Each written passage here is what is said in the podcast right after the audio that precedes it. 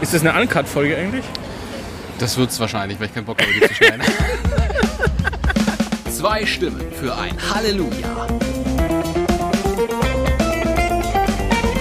Hallo und herzlich willkommen zur 44. Folge eures liebsten Verkündigungspodcasts über Gott, Kirche und die Ewigkeit. Mein Name ist Dominik Posach, der katholische Panzerjournalist der Rechtgläubigkeit. Und an meiner Seite heute wieder in Persona ein leidenschaftlicher und feuriger Theologe, der die Kirche wie einen Grill anheizt und die Würste des Wortes brät. Der Gottesgriller, Simon Riel. Hallo. Danke für die Einleitung. Heute schließen wir unmittelbar nach diesem äh, Sommertalk Intermezzo direkt an die Folge 43 an, denn wir machen direkt das How-to Heilige Messe Nummer 2. Wortgottesdienst. Genau. Darum geht es, aber bevor wir das machen, bevor wir in dieses Thema richtig deep einsteigen, klären wir, was verschütt gegangen ist in den letzten paar Folgen, müssen wir sagen. Und das machen wir in unseren. Miesner-Tätigkeiten, Kiten, Kiten, Kiten. Die aktuellste war aus der Ökumene-Folge JP2 1955, hast du gesagt. Hat Johannes Paul II. was gemacht. Und äh, da muss man sagen, 1955 war natürlich ein bisschen früh. ein bisschen früh. Es war 1995. Wer das nochmal nachhören mag, es sind nur 10 Minuten. Irgendwann sage ich 1955, es ist natürlich 1995. Ja. Aber im, im, im Gedanken warst du einfach in den 50er Jahren verhaftet, als Da die bin ich katholische immer. Da bin Volkskirche ich war. Da bin ich immer, ja. So, dann aus der Folge 43, wo es um den ersten Teil der Messe geht, nämlich den, Die Vormesse? der, der Eingang, die Einführung. Ja. Da haben wir über das Kyrie gesprochen und ich hatte die Behauptung aufgestellt, es gibt auch das Kyrie, dass es kein Huldigungsruf ist, Ja. sondern direkt so eine Vergebungsbitte. Das stimmt so nicht. Ich habe es aber extra rausgesucht. Also in der Antike, das hatten wir ja gesagt, der Huldigungsruf Kyrie eleison, mit dem wurden Kaiser begrüßt. Und das Messbuch kennt allerdings eben die Form des Schuldbekenntnisses, die Form C, wo das Schuldbekenntnis und das Kyrie miteinander verbunden wird. Und dann, wenn das Kyrie bereits in diesem Schuldbekenntnis integriert ist, dann entfällt es als eigenständiger Teil. Ich glaube, das ist das, was ich meinte oder in Erinnerung hatte. Kann zum Beispiel auch entfallen, wenn es bereits im Eröffnungsgesang, wenn der Kyrie Elias gesungen wird oder Herr erbarme dich, dann könnte das auch als eigenständiger Teil entfallen. So. Vergebungsbitte vom Kyrie muss man allerdings unterscheiden, die entfällt nicht aufgrund von irgendwas. Die Vergebungsbitte kann aber dann entfallen, wenn die Messfeier mit einem Taufgedächtnis, dem Asperges, eröffnet wird. Oder wenn das allgemeine Schuldbekenntnis überhaupt entfällt. Was aber, glaube ich, nicht sein sollte. Ne? Ist abzulehnen. Aber Asperger, stimmt, das hat man das letzte Mal, hat man es überhaupt nicht Haben erwähnt. nicht gell? erwähnt, was das ist. Aber es ist ja auch nur im Anhang im, Gott, äh, im Messbuch. War früher sonntags eigentlich immer. Aber ist mittlerweile im Anhang und dann entfällt das Kyrie, genau. Asperges ist, Die Gläubigen werden mit Weihwasser besprengt und ihre Taufe erinnert. Asperges me besprenge mich. ja, deswegen heißt das so. Tatsächlich, was ich aber auch nicht wusste und ich mich nie erinnern kann, ob das jemals passiert hat, dass die Vergebungsbitte entfällt, wenn das Tagesgebet eine solche Bitte enthält. Spannend. Vielen Dank. Dann, worauf, was ich einmal kurz nachschärfen wollte, du sprachst in der letzten Folge von Rubriken. Ich glaube, konkret sprachst du von Rubrikenreitern, also Leute, die sich die besonderen Wert auf die Rubriken legen. Was sind denn eigentlich Rubriken? Wir haben das schon ein paar Mal erwähnt, wir sind über drüber hinweggegangen. Vielleicht kann man es jetzt einmal sagen, was es ist. Das rei- äh, leitet sich vom lateinischen Wort rubrum für rot ab und bezeichnet in den liturgischen Büchern Anweisungen für die Liturgie. Das heißt, Und da die steht, sind in Rot geschrieben. und da steht halt drin, wie man es eigentlich machen soll oder was man was zu was Was heißt eigentlich, wie es geht? wie es man es machen kann, genau. Und jemand, der Nein, nicht wie man es machen kann, wie man es machen muss. okay. Außer es steht dabei oder anders. oder nicht, genau. Und jemand, der da sehr genau ist, ist ein sogenannter Rubrikenreiter, weil er auf Nee, die der ist einfach Rubriken, normal katholisch. weil er auf die Rubriken besteht. Und was sind Rubriken? Eben die Vorgaben in Rot in Messbüchern. Genau. Ja, das waren unsere. Mesner Tätigkeiten, Keiten, Keiten, Keiten. Und jetzt geht's weiter mit unserer nächsten glorreichen Rubrik, dem. Nee, das sagst du, in Artikel hast du ja drin. Der, schluckt- ich sage der. Jetzt kommt. Der Schluck zum Sonntag. Also, wir sitzen aktuell zusammen. Wo? im Bayerischen Wirtshaus. Bayerischer Löwe in Passau. Und hier gibt's Innenstadtbier. Und deswegen ist das heute unser Schluck zum Sonntag. Prost. Und ich habe aber auch eine theologische Anschlussfrage. Wie viel früher sollte ich für die Messe da sein?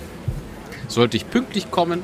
Muss ich zehn Minuten vorher da sein, andächtig in der Bank knien? Was mache ich? Wann, wie, wann komme ich zur Messe? Ist es schlimm, wenn ich zu spät komme? Ganz praktisch, darüber haben wir in Folge 43 nicht gesprochen. Wie viel früher sollte ich da sein? Als einfacher Gottesdienstbesucher. Ich lese nichts vor, ich bin kein Teil der Liturgie, ich sitze nur in der Bank. Ich würde jetzt keine Zeit sagen, sondern einfach nur rechtzeitig vorher, dass man sich selbst noch sammeln kann. Dass wenn der Priester die Kirche dann betritt mit Messgewand oder den Ministranten, dass man dann bereit ist, die Messe mitzufeiern. Rechtzeitig vorher. Wenn du fünf Minuten brauchst, komm fünf Minuten vorher. Wenn du 20 Minuten brauchst, komm 20 Minuten vorher. Aber ich sollte auf jeden Fall Vorher kommen, nicht, nicht auf Schlag. fünf Minuten vor der Zeit. Ist das Ka Katholiken Pünktlichkeit. Dann machen wir in unserer kleinen Reihe weiter. Wie feiert man eigentlich eine heilige Messe? Und das ist unsere, unsere Reihe. Der Ordo Misse.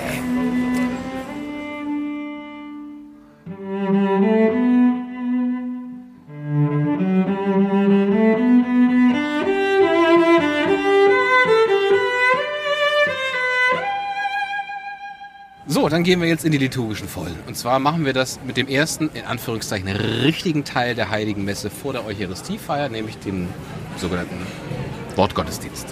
Genau. Da sind wir jetzt in diesem zweiten Teil. Für alle, die sagen, "Hö, warum, warum rede ich jetzt darüber? Wir haben gesagt, wir reden jetzt über die. Wir, wir reden generell, machen wir so eine Reihe, wo wir über die äh, Messe reden. Wir haben generell darüber gesprochen, warum feiern wir Gottesdienst, wie wir Gottesdienst feiern in der Folge Messe ist Messe und Schnaps ist Schnaps. Da waren wir beim Penninger. Sehr schöne Folge, gerne nochmal nachhören.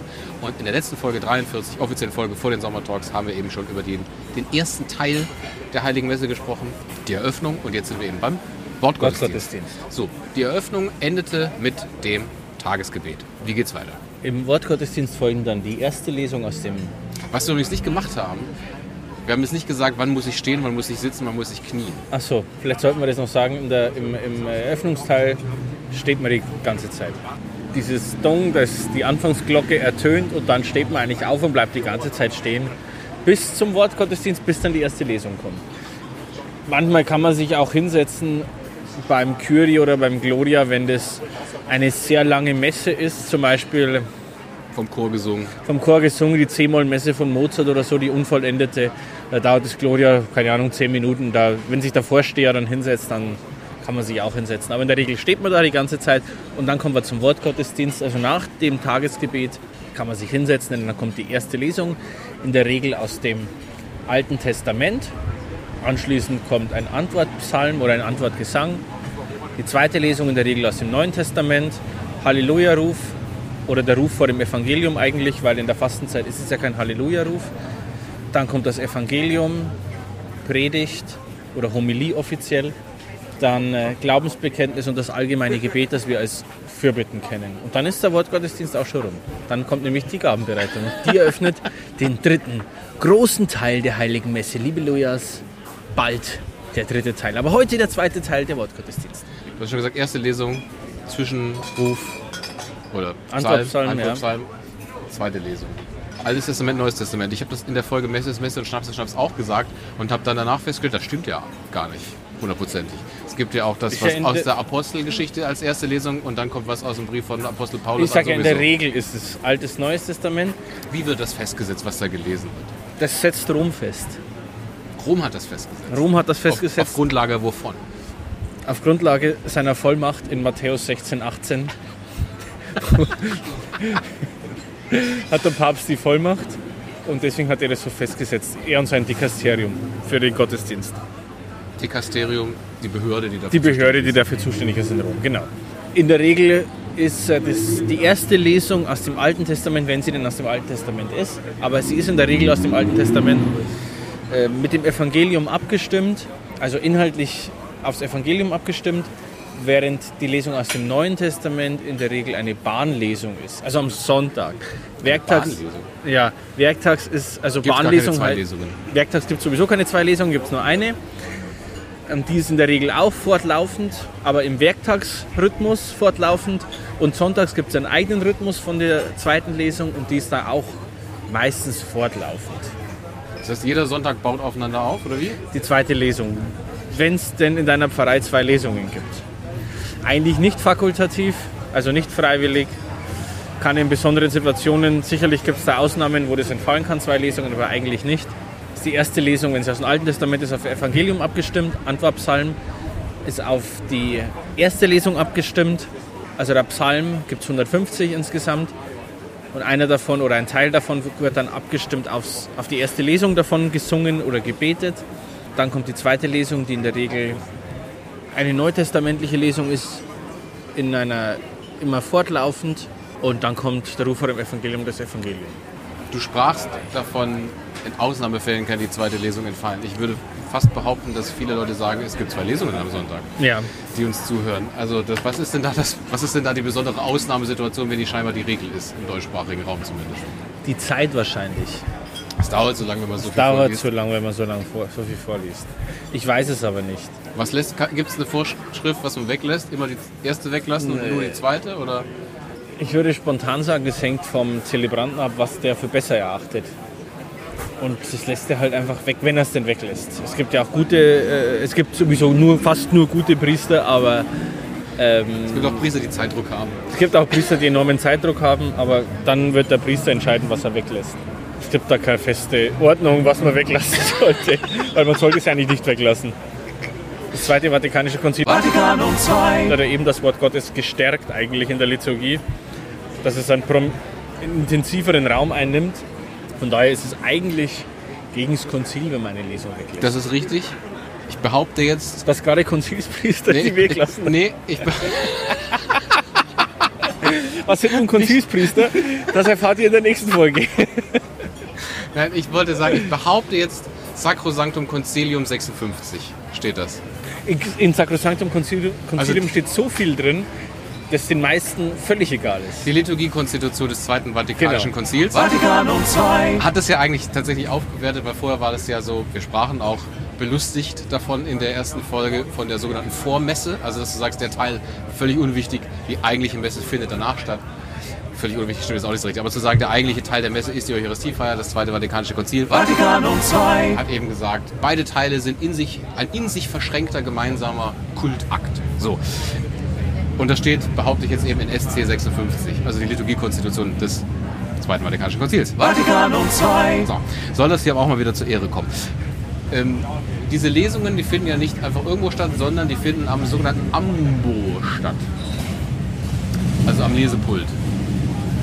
Warum wird das nicht am Altar vorgelesen? Warum wird das nicht am Priestersitz vorgelesen?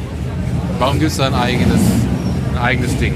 Was ist jetzt? Die sind gerade Hört man uns die, noch? Sind die Hells Angels gerade unterwegs? Oder sind es die Bandidos? Irgendwelche werden es sein, die jetzt hier gleich Stress machen werden. Oh, ähm, Die sogenannten Konzilsbiker. es gibt einen eigenen Ort für die Verkündigung des. Weißt du, was cool wäre? Wenn deren Motorräder Rubriken heißen würde, dann wären das Rubrikenreiter. Das stimmt, sehr Gag. Kannst du dann Lacher einspielen? Ja, gerne.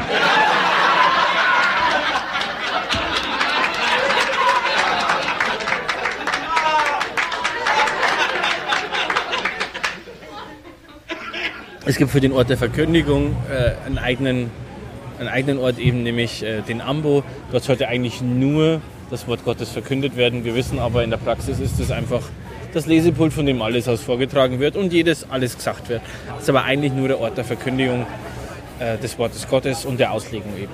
Der Tisch des Wortes. Genau. Das Wort Ambo kommt aus dem, aus dem Griechischen für, Äh, Ambos, da wo der, wo der Schmied... wo der Hammer drauf war. Anabeinein bedeutet so viel wie hinaufsteigen. Es ist also eine Art Kanzel, aber eben nicht so wie wir Kanzel kennen aus anderen Kirchen. Ne? Dieses Ding, wo da der Prediger über die Köpfe hinweg spricht. Was ja praktische Gründe hatte, die Kanzel, weil ohne Mikrofonanlage brauchst du etwas, wo du sprechen kannst. Was übrigens auch der Grund hat, weshalb es Gregorianik gibt. Aber das Ist mal in der Folge über Gregorianik. Heute eben der Ambo hat seinen Platz im Altarraum und das Evangeliat, auch noch interessant, bleibt nach der Verkündigung des Evangeliums stehen. Also es wird nicht einfach irgendwo weggepackt, Nee, sondern es wird gleichsam irgendwo aufgebaut. Und, gleichsam. Gleichsam. Ist das nicht schön, wie er das gesagt hat? Es wird Äh, gleichsam. bleibt den Gläubigen sichtbar und wird eben nicht irgendwo abgelegt. Und der Altar im Zusammenspiel mit dem Ambo ist eben der Altar dementsprechend der Tisch des Mahles. Ist nicht der Tisch des Opfers? Ja, das kann man sicherlich auch sagen. So, also es gibt zwei Lesungen, Altes Testament, Neues Testament. Zwischenruf oder der, der, der Antwortpsalm wird, da wird irgendwas, da wird ein Psalm vorgesungen. Meistens wird bei uns der Oder- Zwischengesang, Ja. also ein Lied gesungen. Gottes Lob sowieso. Gotteslob Nummer 472, Strophe 1 bis 12. Nee, das wäre bei den Lutherischen so. Dann 1 wäre bis Strophe, ein- Strophe 1 bis 12, dann noch Strophe 15 und Strophe 34 bis 59. Das wäre bei den Lutherischen so. Also Antwortpsalm wird geantwortet oder halt man singt was aus dem Gotteslob. Warum Genau. antwortet man auf die erste Lesung? Grundsätzlich ist das ganze Leben ja eigentlich eine Antwort auf die Liebe Gottes, die einem selber zuteil wird. Und so wird es eben im Alten Bund, deswegen erste Lesung meistens aus dem Alten Testament oder die Lesung überhaupt das Wort Gottes, trifft einen und man antwortet darauf vorbei.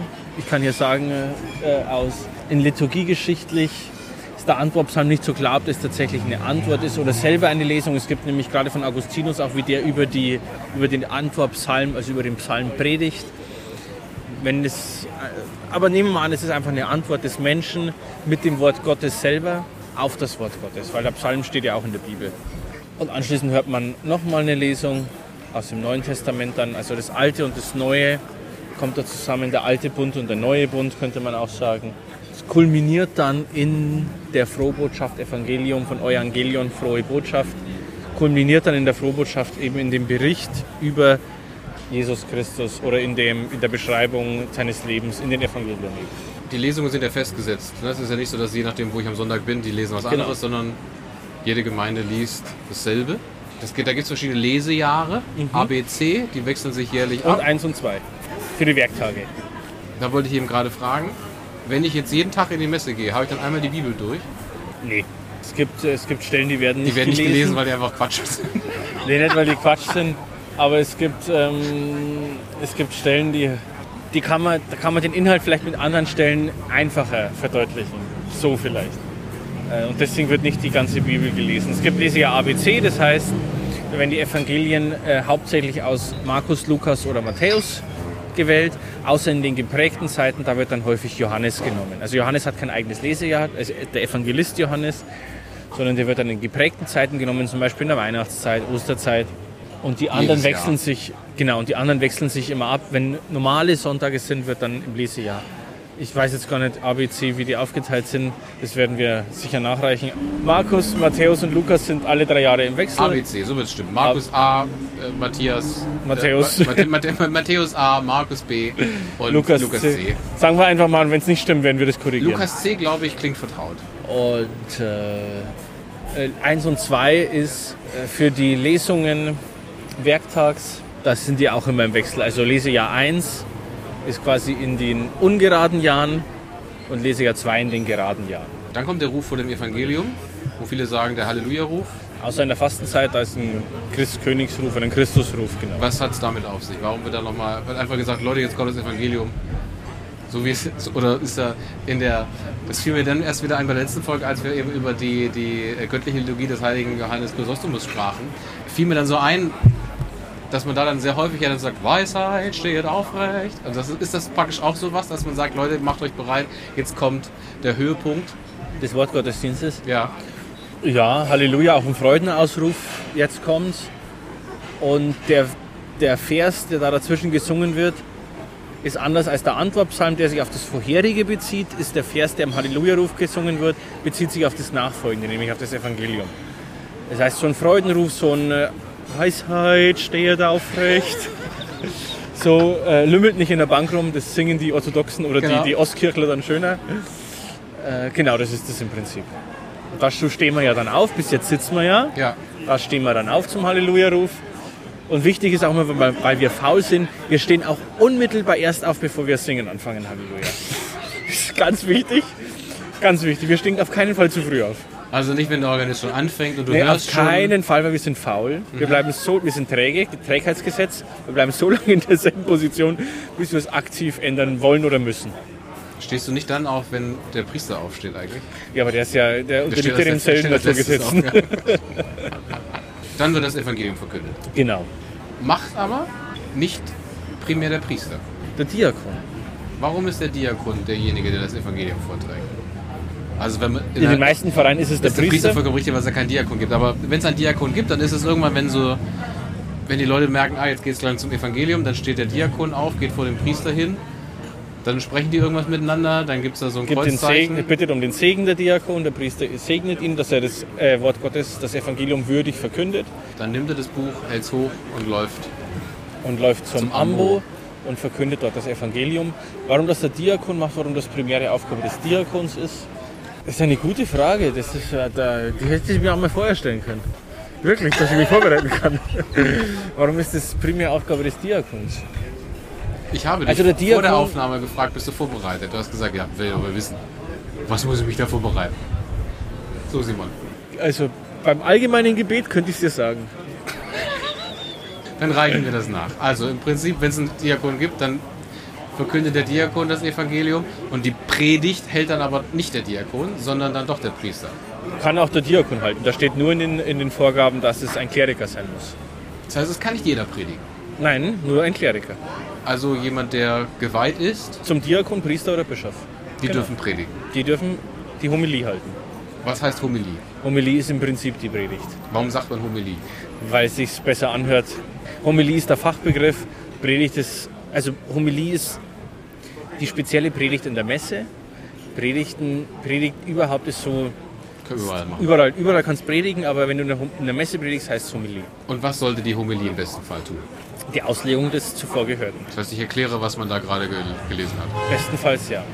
Es Also gibt, die es Homilie gibt, es ist gibt da- eine Homilie nur sonntags und feiertags. Und da ist sie übrigens verpflichtend. Also man kann auch werktags predigen, aber an Sonntagen und, und Hochfesten ist sie verpflichtend. Und das Da darf heißt, der Priester auch nicht raus. so. Und wenn ich das jetzt aber Jahr ein, Jahr aus mache und wir ja eben gehört haben, alle drei Jahre habe ich dann dasselbe, Ja, aber du entwickelst dich ja weiter. Also ich würde heute zu manchen Themen nicht mehr genauso. Also ich würde manche Podcast-Folgen heute anders formulieren oder anders aufziehen, ah, als, äh, als ich das vor zwei, drei Jahren gemacht habe. Und genauso ist es ja beim Priester auch. Die Gedanken, die Welt entwickelt sich weiter, Beispiele ändern sich vielleicht auch. Du kannst, wenn du 2022 Corona gepredigt hast, wirst du das 2025 nicht mehr können. bin gespannt, ob die Leute 2025 die alten Predigten herholen und sagen, ja, mit diesen Ausgangsbeschränkungen. Von daher sehe ich da äh, nicht das Problem, dass man, dass man der Homilie sich zu oft wiederholt, weil auch die eigenen Gedanken, glaube da ist eigene, man entwickelt sich weiter. Deswegen glaube ich, wird man auch ein Priester oder ein Diakon oder ein Bischof gar nicht mehr dasselbe sagen wollen wie vor drei Jahren. Inhaltlich vielleicht, aber nicht mehr mit denselben Worten oder denselben Beispielen. Gibt es da, eine- gibt's da Regeln für die Homilie? Ja, darf nur ein Kleriker. Wie lang? Gibt es keine Regel. Also es gibt, es gibt Vorgaben, was ich noch gehört habe im Studium, so sieben Minuten ist ganz gut. Bei die Lutheraner ist sicherlich sieben Minuten viel zu wenig. Ja, Martin Luther hat, glaube ich, gesagt, du kannst über alles reden, außer über 40 Minuten. Siehst du, wenn du an deine Eltern oder Großeltern denkst, dann würden die sagen, der Pfarrer, der hat lang predigt, bei uns ist das heute eher kürzer. Da gibt es keine Vorgabe, nur den guten Geschmack. Und ob man vor der Predigt nochmal ein Kreuzzeichen machen Nein, gibt's sollte? nicht. Ist alte Form, gibt's Haben nicht wir, mehr. haben wir schon mal. Gibt's nicht mehr. Da macht seine Eminenz in München das, was Benedikt mit Summorum Pontificum vorhatte, eine Befruchtung der beiden Formen des einen Ritus, aber Die Predigt ist rum, ja, Glaubensbekenntnis. da sitze ich dann wieder. Der, du hast das Wort Gottes gehört, die Lesungen, das beim Glaubensbekenntnis stehst du. Also du sitzt bei der Predigt und Glaubensbekenntnis stehst du auf. Du hast die Lesungen gehört, du hast die Auslegung des, äh, der, der, Evangel des, der Lesungen des Evangeliums gehört. Und deine Antwort darauf ist, du sagst, ja, diesen Gott, den bekenne ich. Und dann sagst du, ich glaube an diesen Gott, ich glaube an Gott, den Vater, den und so weiter. Das ist deine Antwort auf die Lesungen und auf die Predigt. Anschließend das allgemeine Gebet, besser bekannt als die Fürbitten, wo wir für jemanden beten, nicht für uns selber, sondern für andere. Und das macht in der Regel, ist es auch tatsächlich primäre Aufgabe des Diakons, denn der Diakon ist auch der, der die, ähm, der die Anliegen, der die Anliegen und die Sorgen und die Nöte, weil er ja als Diakon hauptsächlich, also seinem Chari genau von seinem Charisma her eher karitativ ist, das bestenfalls kennen sollte, was tatsächlich die Nöte und Sorgen sind aus der Gemeinde oder überhaupt, dass er dann für die stellvertretend für die das vorträgt und betet für die. Gibt es eine feste Form, wie die Fürbitten zu sein haben oder wie viele es zu sein haben? Es gibt keine feste Form. Es gibt immer so die Empfehlung, dass man was, dass man den Heiligen Vater oder die Kirche ganz allgemein mit einschließt, dass man eben für die betet, dass sie nicht vom Weg abweicht, dass man am Schluss für die Verstorbenen betet.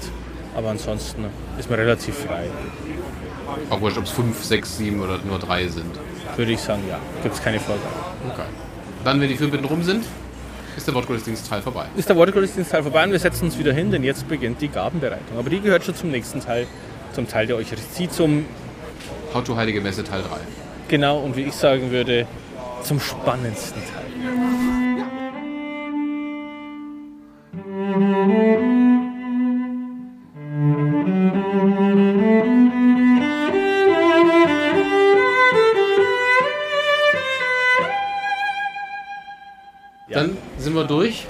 Ein Parforce-Ritt durch den Wortgottesdienst?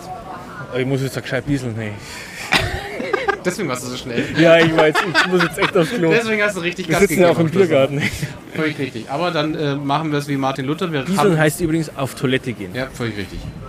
Wir Für machen, alle aus Münster oder aus, aus Münster. Osnabrück die uns dazu hören. oder Hamburg. Pipi machen. Pipi machen, danke. Also wir halten es jetzt wie Martin Luther. Wir haben über vieles geredet, nur nicht über 30 40 Minuten. Minuten. Genau. Wir halten es aber selten wie Martin Luther, muss man sagen. Aber in dem Fall. In dem ja. Fall hat er recht. In dem Fall hat er recht. Man muss ihm auch mal recht geben, wenn er recht hatte. ja. Falls ihr noch Fragen habt, schickt uns gerne eine E-Mail an halleluja.podcast.gmail.com. Dann kommen die ran und für jetzt einen schönen Sonntag. Amen. Zwei Stimmen für ein Halleluja.